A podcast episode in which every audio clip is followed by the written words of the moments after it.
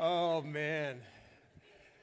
The guy in that video may have gotten old, but that one never gets old. Happy Father's Day. Gentlemen, it's so grateful. And today we are celebrating fathers, and this is your formal invitation uh, to join us October 21st through the 23rd for our men's retreat.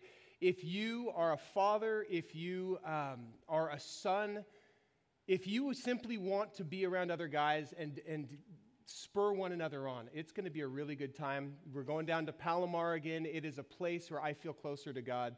Um, and I'm really looking forward to getting to retreat with many of you. There's some other things that we want to let you know that are coming up. This, you don't have to wait till October to get to connect with other men of Lighthouse. We're actually going to be having a men's breakfast next Saturday right across the street in our family room. That's at 7 a.m. So, gentlemen, I invite you to come. I would encourage you to bring your sons, uh, bring your friends. This is an opportunity for us to get to do life together. Also, for those of you who are raising kids, we want to let you know that we have a fishing trip coming up this Friday. Uh, and I would the, the details are in your bulletin. It's going to be at this Friday down at Dana Point. We're going to be leaving at about noon and coming back later. What time is it from? Yeah, making sure from noon to six. So I hope that you will join us for that. And there's other things coming up that are in the bulletin for you.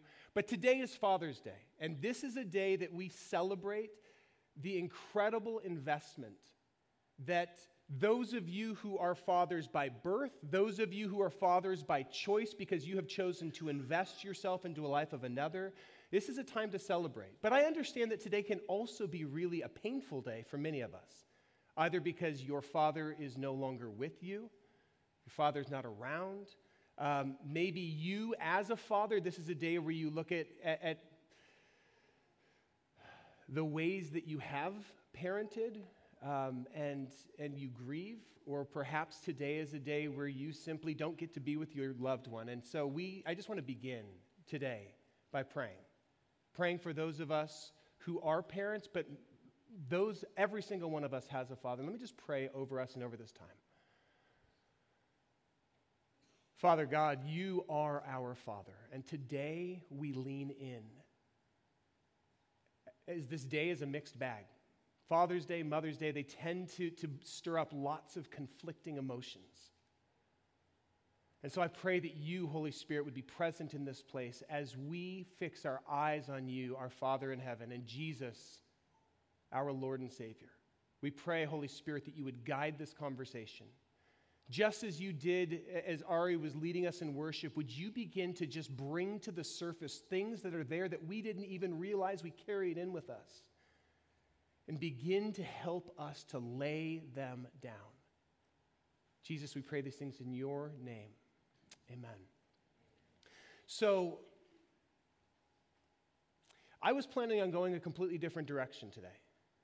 And from time to time, the Holy Spirit kind of steps in and says, Hold on, we're going to do something different. And this is one of those times. Sometimes the Holy Spirit does that through, as I'm reading uh, the Bible, there will be a, something that will just stand out. Other times it's simply through quiet times and prayer, but this time, this time was unique. This time the Holy Spirit spoke to me while I was body surfing.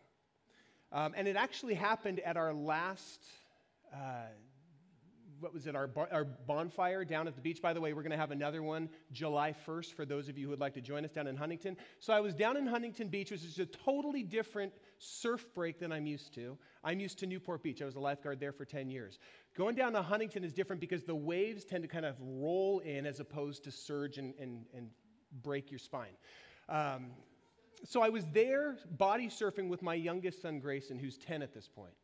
And Grayson's still, I mean, it's early in the summer, and Grayson is still getting used to going out into the big surf. Ethan, no fear whatsoever. I have to kind of rein him back in and remind him of the power of the ocean. With Grayson, it's more of a pushing him beyond his comfort zone.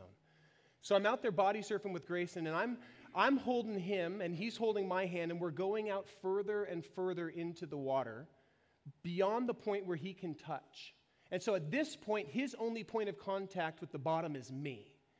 And all of a sudden, a set came in, and it was a pretty sizable set. Certainly for him, it was big. And so he did what he impulsively felt led to do, which is he let go of me, turned around, and started doggy paddling back towards the shore. And I quickly reach out and grab him, turned him to face the wave, duck dived him under, and we went under the set. And when it was done, I turned him back around and said, Hey, buddy, I totally know that was a big set. It was a little scary, wasn't it? But I, I want you to know that when a set like that comes through, don't let go of me. Hold more tightly to me because you may not be able to touch the bottom, but I can. I'm holding you up. And you may not feel safe in it, but I know how to, to go through surf. You are safer in my arms than you are alone. And even as I was saying those words to my boy, it was like I was, parents, you ever have that time where you're talking to your kids and you realize, holy crud, I, I'm talking to myself right now? It was one of those moments where I realized I, I was basically describing my relationship with God. You are safe in my arms. And I know that for many of us, when the weather is clear and our lives are going well and we have enough money in the bank and our relationships are flourishing, it's easy to hold the hand of God and say, I'm good. But the moment that the sky begins to darken, the moment that the waves begin to rise and we begin to feel out of our element and we can't touch the bottom and we feel insecure, our, our knee jerk response is to let go of the hand of God and to try to turn towards shore where we can somehow get control of our world, get control of our life. And I felt like the Holy Spirit was saying, You are safer in my grip than you are alone. And in fact, there was a, a, a, line that began to play through my mind as I was out there in the surf with my son.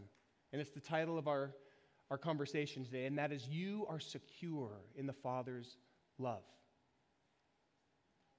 We're reminded of this over and over and over in Scripture. I'm just going to show you three passages that remind us of this fact.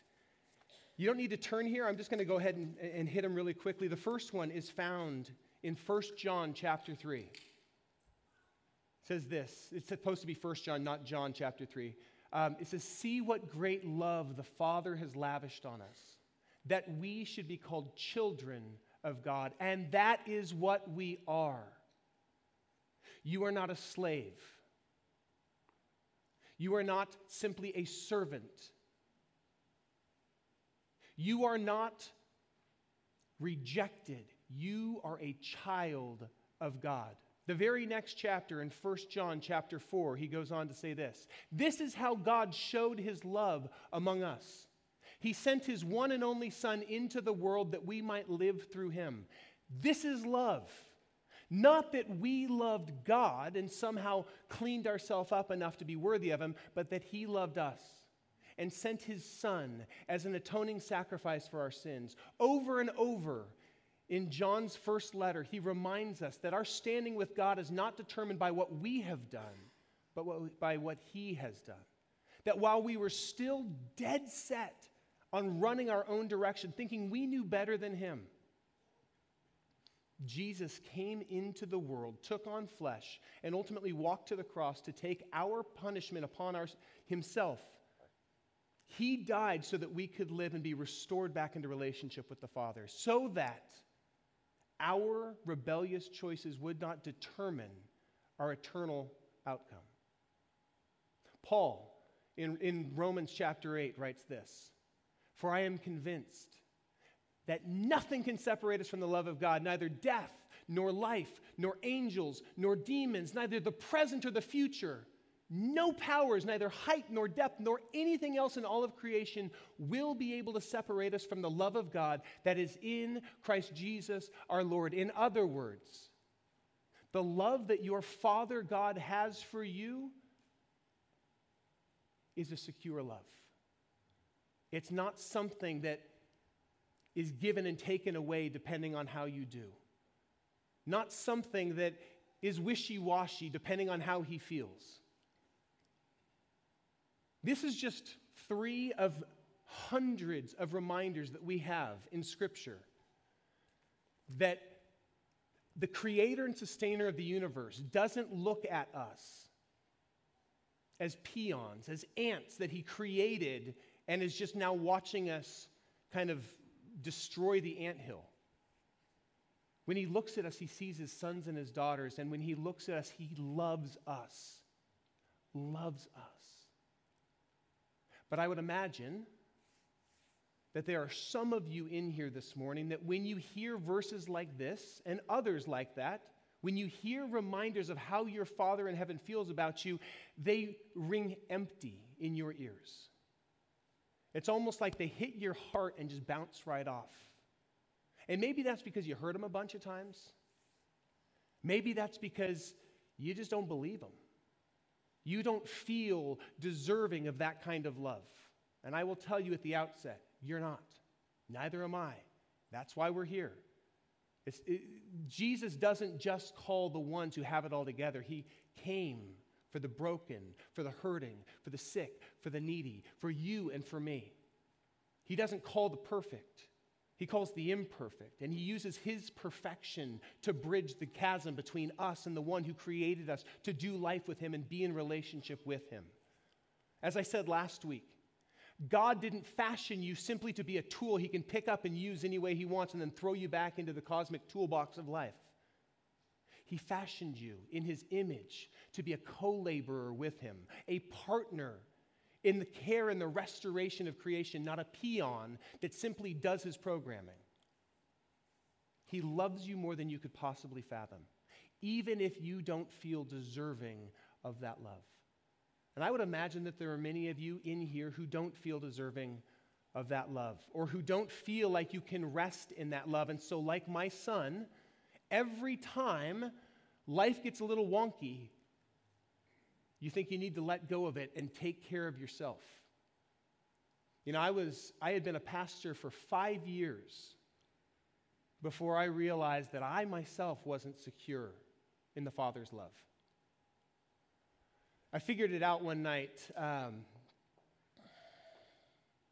it was like the fourth service that I had been helping to lead, and we were doing a time of prayer. And we were inviting people to come forward who needed prayer. And this young man came up to me and he said, Hey, listen, I, I'm just feeling really, really insecure in, my, in, in God's love for me. And so I began to pray over him. And as I was praying, I really felt prompted to pray that blessing that the Father speaks over Jesus at his baptism. You remember his words that the Father spoke as the Holy Spirit is descending upon Jesus to em- empower him? These are the words that he spoke over his son. This is my son, whom I love. With him I'm well pleased. And by the way, those words and that, that anointing of the Holy Spirit started Jesus' public ministry. It was the catalyst that ultimately propelled him into his three year public ministry. And it's a good thing that that's where his ministry started because Jesus, over the course of those three years, would have his identity attacked over and over and over. In fact, the very next thing that happens is that the enemy comes and starts to whisper in his ear, That's not true. If it is true, prove it. Turn these stones into bread. If it's really true that you're the Son of God, prove it. Jump off the, the, the temple. Because scripture says that the angels won't let you strike a heel. Over and over and over. Jesus' identity as the Son of God was challenged. Jesus' purpose as an ambassador of the kingdom of God and the purpose for which he came to give his life as a redemption for many was challenged. People kept trying to force him into the mold of what they thought he should be. And when he didn't conform, they would turn around and they would walk away.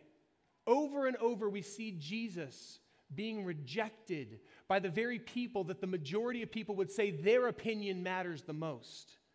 And Jesus didn't seem to care. Even when throngs of people were walking away from him, he doesn't go running after them and go, Guys, you misunderstood my metaphor. Let me change it up so you get it. He looks at his disciples, his closest guys, and goes, Are you guys going to go too? It was as if he didn't it's as if his identity was not dependent upon what other people said about him. In truth, what it comes down to is only one person's opinion of who he was mattered, and it was the Father's. And right from the outset, he knew who he was. You are my son, whom I love. And he knew what he was about. Doing his father's business. He knew his father was pleased in him, and that became the foundation for his entire ministry. So, anyway, on that particular night, I feel compelled to pray that same blessing over this young man, whom I'd never met up to that point. So I start praying. I, I laid my hands on his shoulders. I said, I just feel like the, your Father in heaven wants you to hear this. You are my son. And I love you so, so very much. And, and then I stopped. Because I didn't know this kid. And I didn't know what he had done, and I didn't know in that moment how the father felt about him, whether or not the father would say he was pleased in him. And so I kind of lamely wrapped up my prayer and I said goodnight to that guy, and, and I went on with the service. But there was, it was like in that moment, something inside of me was exposed, and it was really uncomfortable. Because I realized I'd put my finger onto a perception of God in my own life. I couldn't give this kid the, bless, the full blessing of the Father because I didn't know if I had the full blessing of the Father. I didn't know if God was proud of me. And you can't give to someone else what you don't have yourself to give. So I couldn't give it to him. And this propelled me into several months of just deep spiritual soul searching. I, I, began to spend a lot of time in prayer trying to understand and unpack what was going on inside of me. I did a lot of journaling. I spent a lot of time with some mentors who just kind of walked with me and asked me helpful, insightful questions that stirred up what was there so I could begin to discern what was going on. And here's what I realized I couldn't rest in the Father's love because I was really viewing God through the lens of my earthly father. And let me say here at the outset, I am incredibly blessed to have grown up with my dad.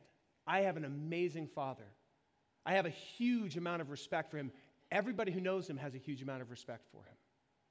He was a leader in our community, is the strongest man that I know. He could open up a jar of jam without banging the lid on the counter, right? Like he was the guy I went to with, with all of my, everything I broke, he's who I went to. But I would never really go to him with my heart because he was Superman and I was a mere mortal. And how could Superman identify with the faults of a mere mortal, right? So I didn't tend to sh- share my heart with him as much as I shared, oops, I broke this, can you help me? Um, I wanted so much to just be just like my dad. And I knew, beyond the shadow of a doubt, that my dad loves me. I knew it. He showed me in so many ways. He provided for our family, He sacrificed to provide for us. Not just financially, not just food, and I love food. I ate a lot of it as a kid. But he would provide experiences for us as a family. He would take a month off every year and take us on a road trip as a family. I got to see so much of the country because of that. I knew he loved me, so I never questioned that. But here's the thing I am a lot like my dad. I'm the firstborn, I'm a ton like my dad. And we as parents, I'm a parent now myself, we as parents tend to get on our kids, particularly our firstborns, when they struggle in areas that we ourselves struggle in. And I was just like my dad, and I struggled in many of the same areas that my dad did. He was impulsive, I am impulsive. I know this is coming as a shock to some of you who know me. He would break things. I have been known to break things. He set people on fire un- unintentionally, completely. I have set people on fire unintentionally. It's a Wayman thing, it's what we do. And as any good father does, when you see an area of growth in your child, you lean in. You don't just ignore it. And he leaned in.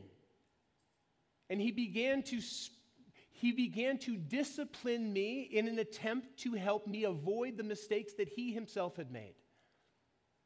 He did so as an act of love, but I didn't receive it that way. I received it more as his disappointment. Every time he would have to correct me, every time he would have to raise his voice, every time he would have to, eh. let me give you an example. We were down in Mexico. I was probably, what, 14 at this point?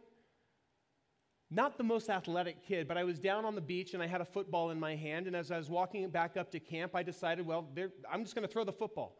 And so I threw it, and it was the most beautiful, perfect spiral I have ever thrown in my life. I mean, that thing was a thing of beauty as it kind of reached its apex. I'm just enjoying it until all of a sudden it starts falling back towards earth into a camp with nobody looking at it, nobody realizing it's coming. And that's when I started going, oh, shoot.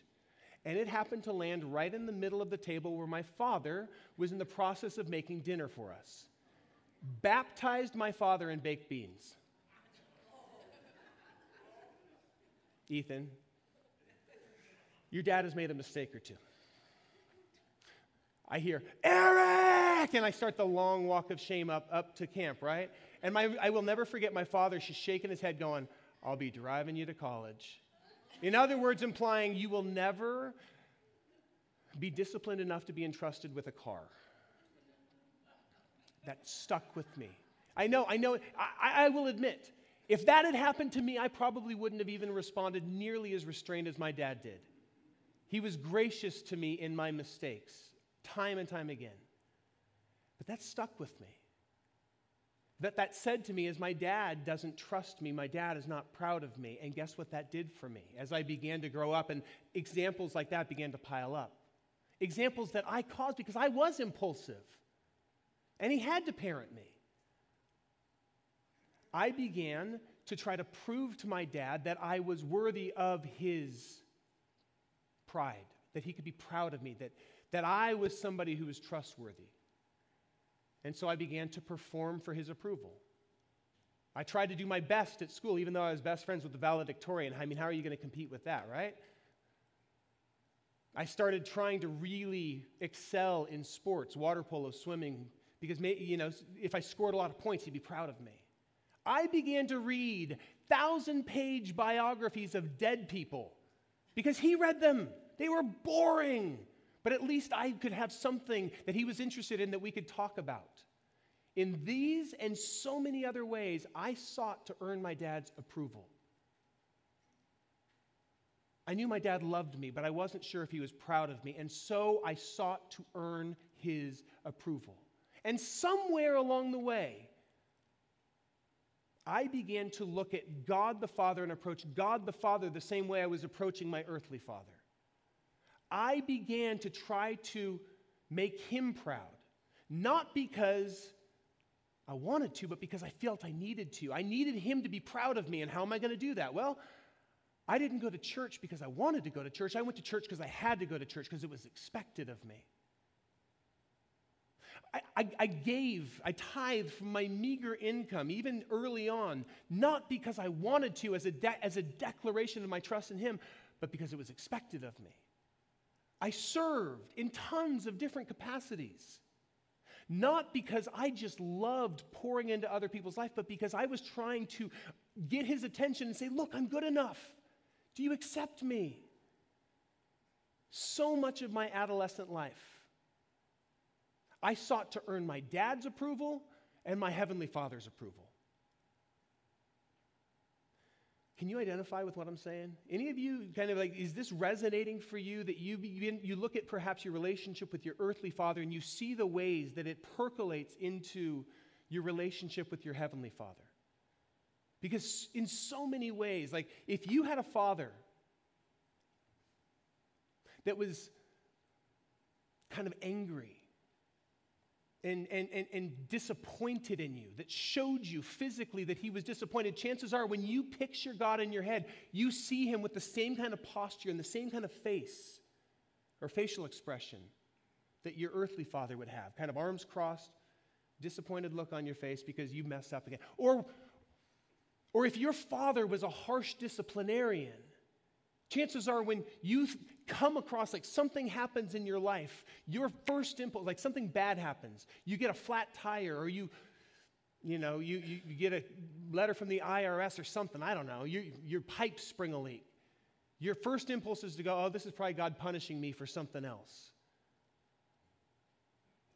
Or if your earthly father was disengaged, disinterested. Perhaps he was pouring himself out in work. It's expensive to live in this area. Maybe he was absentee because he was working all the time, or maybe it's because your parents were divorced and you weren't able to be with him very much, or maybe he was just gone because he passed away early on.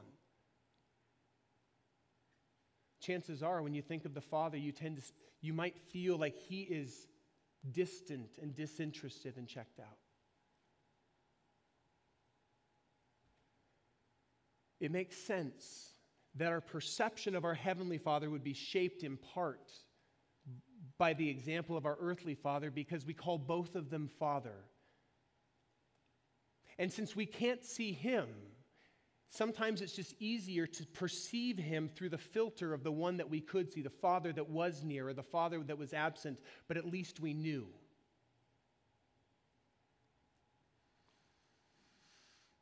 And eventually, you perhaps even hear the voice of the Father through your own Father's voice. There's a, a buddy of mine who had a pretty verbally abusive dad. He would say things like he was stupid or an idiot and like regularly was constantly putting him down. So I was asking my friend, like he, we were having a conversation where he confided in me that he was struggling with an area of sin that he just kept finding himself going back to again and again and again. And in the midst of that vulnerable space, I asked him, What do you think your Father in heaven would want to say to you right now? And almost without thinking, he said, I think he would probably say, Stop it. Don't be an idiot. Just stop doing that. And I was surprised by the tone of voice that my friend used. And I couldn't help but notice it didn't sound at all like our Heavenly Father's voice. It sounded a whole heck of a lot like his earthly father's voice. And I would suspect that there are some of you in here today who have had things spoken into you from your fathers that tore you down, that hurt, that like a thorn in the flesh, they may not have even intended it as mean spirited. I'll be driving you to college. But like a thorn that gets stuck under your skin, it's stuck in your heart. And then you begin to stamp God's name over that mental recording as if He is the one that spoke it over you. And you begin to view God the way that you view your earthly father. And you begin to approach your heavenly father the way you do your earthly father to the detriment of your relationship with your heavenly father. Because in moments like that, when you didn't feel secure in the love of your earthly father, chances are you don't feel secure in the love of your heavenly father, and you may begin to interact with your heavenly father the way you interacted with your earthly father. If you were frustrated and resentful of your dad because you felt like he unfairly rode you, chances are you're going to start getting resentful and frustrated with your heavenly father feeling like he's just always looking over your shoulder, waiting to catch you in something. If you felt like you, you needed to perform to earn your dad's approval, chances are you're probably going to feel like you need to perform to earn your Heavenly Father's approval.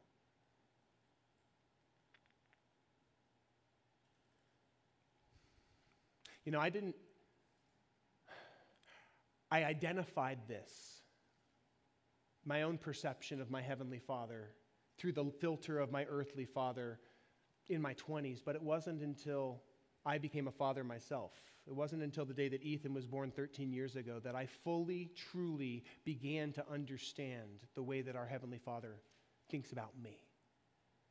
Because the day that I held my son in my hands for the first time, Despite the fact that he was all wrinkly and alien looking, because when babies are born, only parents think they're beautiful. Everybody else think that they look freakish, right? But even then, in that moment, that child had my heart completely. I had never loved anything in this world the way that I loved you, Ethan, the day you were born. You couldn't do, you hadn't done anything to earn that love. All you could do at that moment was eat, sleep, and poop. And I loved you completely. You're older now, you're 13.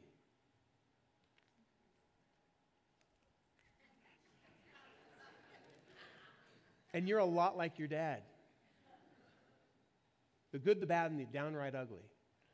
And I know that I ride you pretty hard. My, my guess is some of the same unlearning I've had to do about my Heavenly Father and the disengaging of my Heavenly Father from my relationship with my dad, you're probably going to need to do as well. Because I know that I have not represented the Father's heart as well as I would have liked to, and I've said some hurtful things to you. I know that at times I can, I can be pretty um, hard on you. You're my firstborn. I love you so dang much. And I got to tell you, dude, just being with you brings me great joy, great pleasure. I am proud of you simply because you are my son. It's not something you earned. It's not something that you've done to make me proud of you and to love you. You are, you are my son, and I love you, and just being with you brings me great pleasure. Watching you grow into the man that God created you to be, uniquely, different from me, even though you reflect parts of me and parts of your mom, and parts that are totally yourself and are wonderful. It just brings me joy watching you grow into a man. But I know that I haven't perfectly represented God's heart to you, and I'm sorry for that. If I, a very fallible, very imperfect man, can love my son unconditionally because he didn't earn it, he couldn't earn it. And nothing he does can make me love him any more than I already love him. And nothing he does can make me love him any less. Although, yes, I will discipline you, and I do discipline you. I'd be a terrible father not to. But if I can love my son that much, that, that has helped me begin to rest in the way that my heavenly father looks at me. Because again, we haven't done anything, anything to earn his love. While we were still sinners, Christ died for us. What had we done at that point? Nothing. We were living in complete and open rebellion, thinking we knew better than Him. And yet He still moved towards us to restore the broken relationship, to bring shalom, peace, wholeness back into our relationship with the one who created us, not simply to be robots that do his bidding, but to be his co laborers and partners in the care and the restoration of his creation. If you ever question whether you are loved, just look to the cross. There is no more tangible reminder of how much God loves us He loves you this much, right? You don't have to take my word for it. Jesus told a story that many of you are probably very familiar with to illustrate the heart of the father towards his prodigal children. He told a story about a young man. He was not even the firstborn, he was the secondborn. Ethan's like, oh, yeah, secondborns, they always make mistakes. Firstborn doesn't, so great, doesn't do so great in the story either, but that's not the focus. This boy comes to his dad and says, Dad, I want my inheritance now. In other words, he's saying, I don't want to wait till you croak. I want what's coming to me now. And this father, in that honor shame kind of culture, could have disowned his son in a heartbeat, but he chooses not to. And I, I want to remind you at the outset that the father in the, in the parable that Jesus is telling represents our heavenly father. So every time you think of this Father, every time you hear what this Father does, think this is how your Heavenly Father responds to us prodigals. Dad, I wish you were dead. I want my stuff now. And this Father, rather than disowning his boy, says, Okay, I'm going to give you what you're asking for. So he liquidates half of his estate and he gives it to the boy. And very shortly, that kid decides he's going to move out and he's going to go somewhere more fun. Maybe let's, let's think Vegas. He decides he's going to go out to Party City and he's going to live it up, and he does. Parties every night, high roller tables during the day, barely cognizant of life because he is going through it in a haze of food and, and whatever else. And he's got a bunch of friends around him because whenever you got money, people simply show up. And so he's got a bunch of fair weather friends that are there when the money is flowing, but the moment it dries up, the moment it runs out, so do they. And before too long, this boy finds himself with his pockets empty, standing knee deep in mud and poo in a pigsty, tending to pigs, which for any Jewish lad would be an incredibly embarrassing thing because pigs are filthy animals. Maybe that's a different movie. Never mind. Um, so, so he finds himself in the pigsty, tending to the pigs. And in fact, he's so hungry, this guy who's been used to lobster and steak wants to eat the pig slop. And as he's covered in the muck of his mistakes, stewing in his shame, he starts to think about what life was like back home, back with his dad. And he thinks, man, I really blew it. I thought I knew better, but I didn't. And even the servants in my father's household live better than I'm living now. I wonder if he would take me back. Not as his kid. I know I've blown it too much. There's no way he would ever accept me that, but maybe I could go back and be a servant in his household. And with that thought in mind, he scrapes off as much of the muck as he can and he begins a long, painful journey home. Jesus' story flips at this point. And he begins to tell it from the perspective of the Father. And remember, this Father represents your heavenly Father. And this Father is not just sitting back on the porch, having a Coke, reading a book, chilling out. He is standing on the porch, scanning the horizon, hoping beyond hope that his boy will come home. And when he spots him, when he sees a lonely figure come up over the horizon and begin to journey, he goes, Is it, could it be? Is it him? And when he realizes who it is, now, I don't know how your father might respond. Maybe your dad would stand there with his arms crossed, tapping his foot, disappointed scowl on his face, waiting for you to make the walk of shame home so that he could give you a double barreled shotgun of his displeasure. Maybe that's how you would respond if your child did this. But remember, our Heavenly Father is not like us. The way he responds is when he sees his boy and he realizes who it is he hitches up his robes in a most undignified manner and he sprints down the road to his boy. And when he gets there, he doesn't stand far off and let his boy make the I messed up speech. He throws his arm around his stinky, smelly son. And he begins to kiss him on his, on his mud encrusted cheeks. And then and he steps back to look at his boy in his eyes. And his son starts in on the speech that I'm sure he'd been rehearsing the whole way home. Dad, I screwed up. I'm not worthy to be called your son. But he stops him and he says, Stop. Hey, servants, come here. Bring him a robe. You really need it. And bring him his signet ring indicating that he's part of this family. And bring him a new pair of shoes. I don't even know what happened to the ones you had. But this boy that was lost is home. He's home. Let's have a party. That is how your heavenly Father feels about you even when you have wandered off and squandered the blessing after blessing after blessing He has bestowed in your life, even when you've taken the good things and you've used them for your own personal gain, He never stops loving you. Even when you screw up, He doesn't stop loving you. And for those of you who have been holding your Heavenly Father at arm's length because you don't feel deserving, welcome to the club. We're not here because we have it all together. We are here because we're the first to admit, I'm a sinner desperately in need of grace. And we find grace in the arms of our Father through the love and the sacrifice of our Lord Jesus Christ. If you are one who finds yourself here today, maybe because you were dragged here because your dad just wanted you to be with you, or you find yourself here today because you were walking along and you heard beautiful music and you wanted to come in and see what was going on. You're hearing this. Or maybe you're at home and you're watching this. And you have been holding your Father God at arm's length because you don't feel deserving. Just come home. Oh, but I, I you have no idea, Eric, what I've done. Doesn't matter. He does, and he still loves you. He loves you this much. just come home and let Him clean you up. And it's as easy as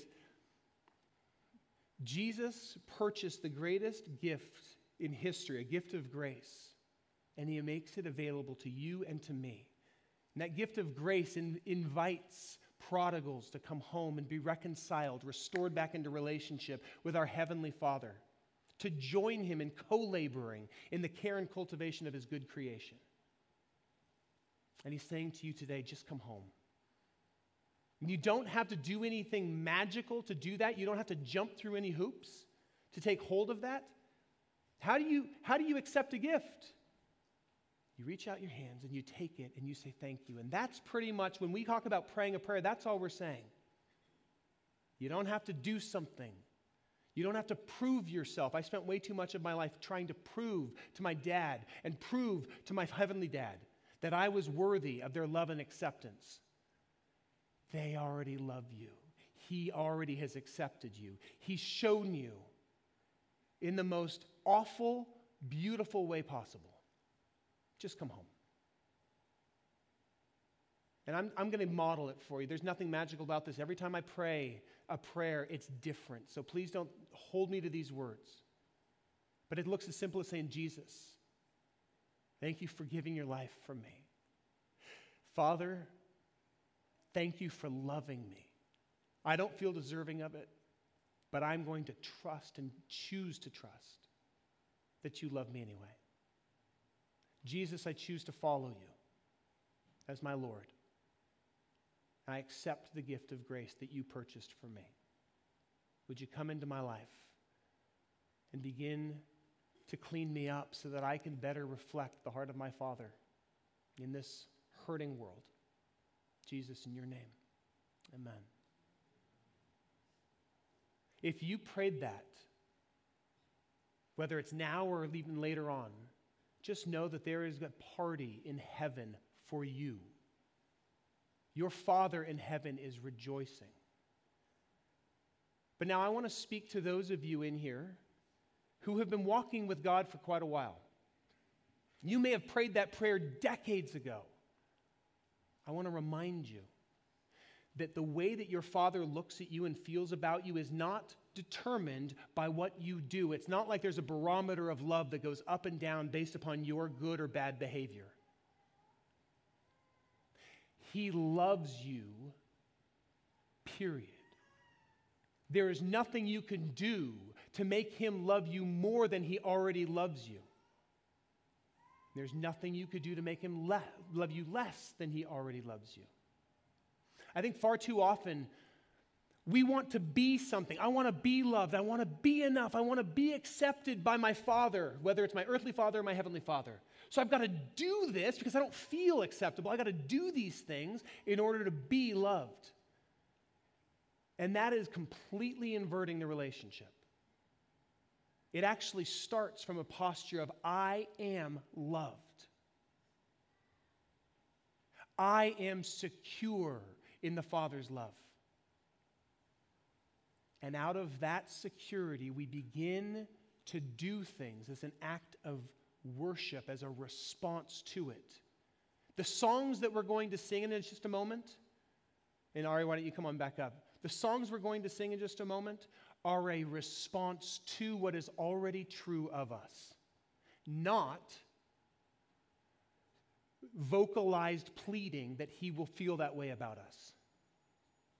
You are already free from the fear, and you are already children of God, so we sing as a response to that.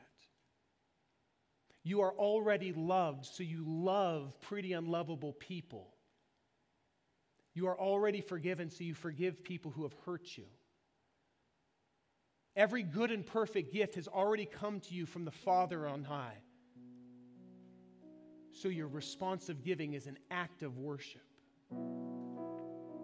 Now, we're going to go into a time of worship response, but I would imagine that there are some of you in here today that, again, this can be a really hard day. Maybe you feel distant from your earthly dad. Maybe what I have shared has stirred up some areas of grief in your heart. And you may just want to sit here and let the words that Ari is about to, to sing wash over you and begin to wash away those, those thorns, those words that have been spoken that were hurtful into your life. Maybe it's just a time of your perception of God being cleansed and wiped clean. Or maybe, since we can't see our heavenly Father and our earthly fathers tend to stand in the gap for us, maybe what you really need this morning is a dad hug. And so there's some of the some of the fathers and grandfathers that I've already spoken to. Would you guys come on forward? And there's going to be some in the back. During this time of response, maybe you just need a hug from a dad. Because your dad's not around. If your dad's here, get a hug from him. If your kids are here, please don't let a moment go by today without you speaking the blessing over them that you already carry in your heart. But you, there, there's some dads that are just going to be spread around the room. And if during this time you just need a dad hug, they're available.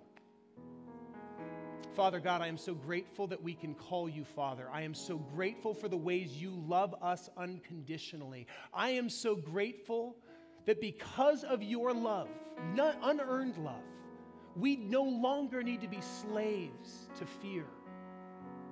May you help us to rest in our identity as sons and daughters of God whom you love. And just being with us and watching us grow into the men and women that you've created us to be brings you great pleasure. And so we, your sons and daughters, now respond out of that. Jesus, in your holy name, amen. Let's worship together.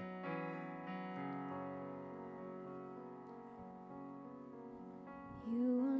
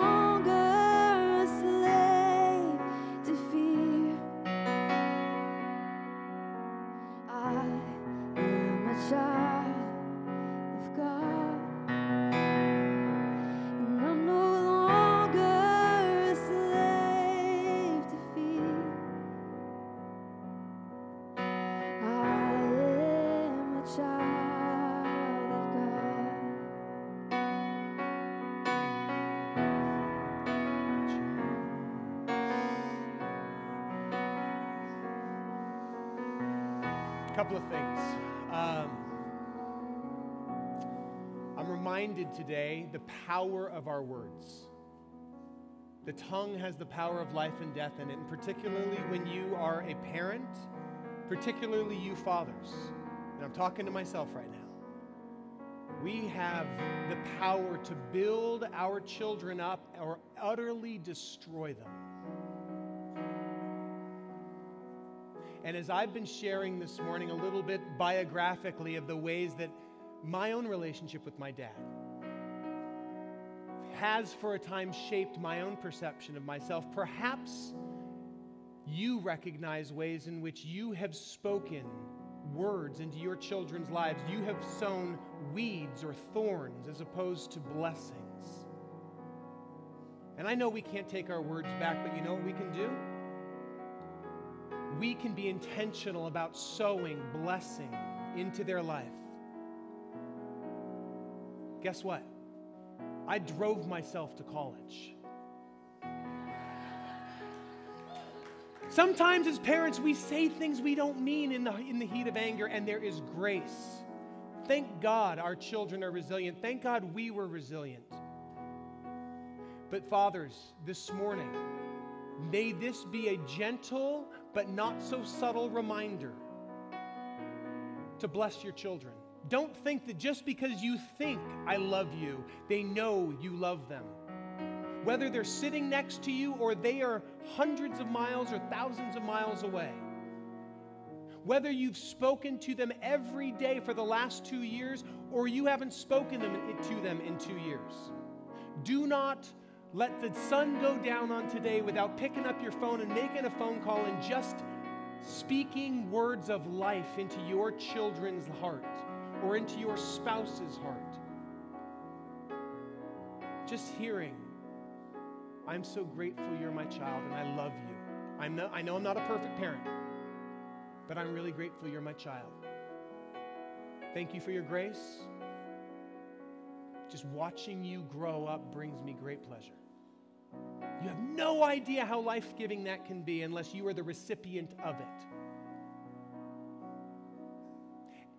And just to model this, I'm going to speak a blessing over us as a church family that Paul wrote to the Ephesians. But before I do that, if you made a decision, a profession of faith today, or you are kind of on this journey of following Jesus and you're not really walking with anybody else who is, please let us know. There's connection cards in the seat back in front of you. Just let us know because we would love to come alongside of you and walk with you and make sure that you have community around you. We're not called to follow Jesus alone. If you have prayer requests, maybe you're identifying some deep wounding that you just need prayer for. There's a, a relationship in your life that is hurting right now and you need prayer. Let us know so we can pray. We pray throughout the week for these prayer requests that we get. You can just drop them in the white boxes in the back as you're heading out, or you can email them to pastor at lighthousecommunity.com. We will pray for them this week. But now I want to read this blessing over you and over me, over your families. So if you would, you don't have to. If you want to stand, you can. And if you want, sometimes I find that our hearts follow the posture of our body. So if you even want to just take your hands and cup them like this, like you're receiving a blessing, you can. Or you can just sit there. It's totally fine. Paul writes this in Ephesians chapter 3, beginning in verse 14. For this reason, for this reason, right here, the cross and what Jesus did on it and what it means for us. For this reason, I kneel before the Father, from whom every family in heaven and on earth derives its name. I pray that out of his glorious riches you might be strengthened with the power through his spirit in your inner being so that Christ might dwell in your hearts through faith. And I pray that you, being rooted and established in love, might have the power, together with all the Lord's holy people, to grasp just how long and high and deep is the love of Christ, and to know the love that surpasses knowledge, that you might be filled to the measure of all the fullness of God. May you, my brothers and my sisters in Jesus Christ, be rooted and established in the love that the Father has for you so that you don't need to look to anybody else to tell you you're okay. So that you don't need to look to your spouse. So that you don't need to look to a dating relationship so that you don't need to look to your job, so that you don't need to look to your kids to vicariously find your identity through them. Boy, what a curse that would be upon them. May you be rooted and established in the love that your Father has for you so that when the storms of life come, they don't cause you to topple. May you be so anchored into the love that your Father has for you that when the waves come, you're not tempted to let go and try to swim on your own. You are loved. Now, Lighthouse Community Church, may you go and live out of that love and be a conduit of that love into your spheres of influence. You are loved. Now go be the church. Have a wonderful week.